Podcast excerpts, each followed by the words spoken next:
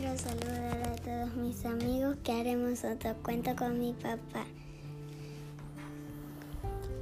Buenas noches. Es la hora de la fábula y la narración. La hora de escuchar con atención. Deja la pantalla. Deja el Fortnite. Que venimos a compartir una leyenda con la Renata. Para todos los adultos que soñamos con los niños y creemos en la infancia.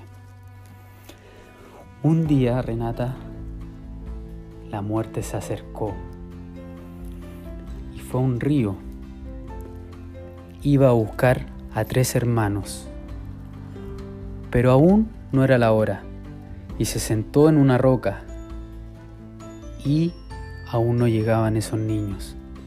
Empezó a oscurecer y en eso la luna empezó a brillar cada vez más y la muerte empezó a sentir curiosidad. Y cuando sintió que sentía curiosidad se asustó, porque la muerte, si siente, es vida. Y la muerte no puede ser vida. Entonces siguió sintiendo curiosidad por la luna.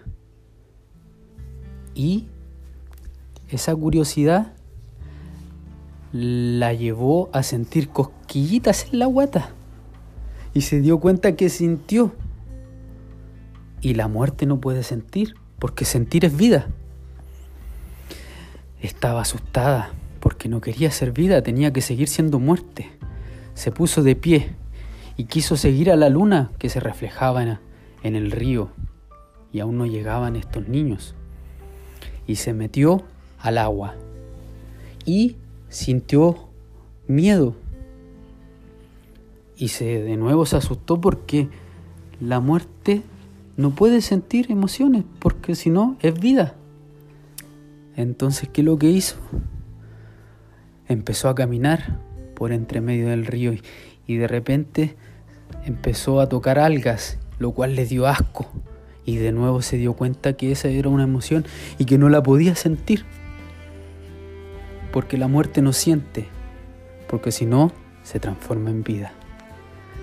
Y empezó a reflexionar y empezó a sentirse culpable porque estaba sintiendo y no debía sentir porque ella era la muerte. Pero la luna seguía jugando. Y eso a ella le molestó y le generó rabia. Y la muerte no puede sentir porque si no se transforma en vida. Después no se dio cuenta y empezó a rozar la silueta de la luna y se puso alegre y se puso a jugar y ambas, alegría y jugar, son vida y ella era la muerte. Entonces en eso vino el río y se la quiso llevar. Se hizo un remolino y la empezó a ahogar. Y de repente vienen tres hermanos y se tiran al río y la salvaron. Y ¡zas! No se dieron cuenta los cuatro que estaban todos mojados tiritando.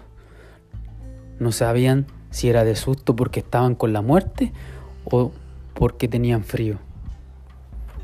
Los tres hermanos, muy aterrados al ver a la muerte, Y llegó la muerte y les dijo, ustedes me han salvado, yo los venía a buscar para llevarlos conmigo. Esa era mi misión, pero ustedes me salvaron. Y conocí la compasión. Y por salvarme no me los llevaré, y además le concederé tres, tres deseos. La muerte comenzó con el hermano más chico, y el hermano más chico le pidió una capa invisible, la misma que tenía la muerte. Entonces la muerte fue, sacó un trozo de su capa y se la entregó. El niño quería la invisibilidad porque si venía nuevamente la muerte no lo iba a encontrar. Y el siguiente hermano pidió la piedra de la resurrección para poder conseguir la vida eterna. Y el tercer hermano pidió una varita mágica, pero la varita mágica más poderosa. Entonces la muerte fue a un sauce, quebró una rama y la transformó en una varita más poderosa que podía arreglar a todas las varitas. Y la muerte, en agradecimiento, le hizo entrega a esos tres hermanos esos tremendos regalos y les perdonó la vida.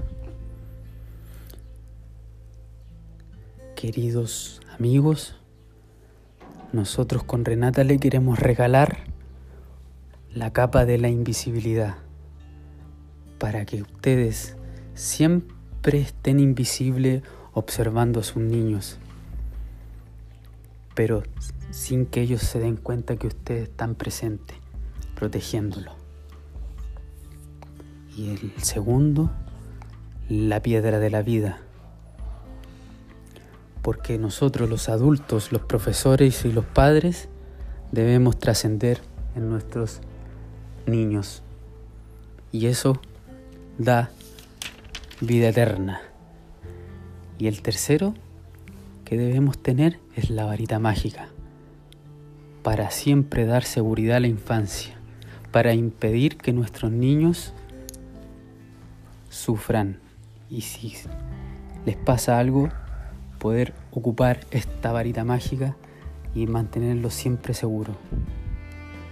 Y colorín colorado. Este cuento se ha acabado.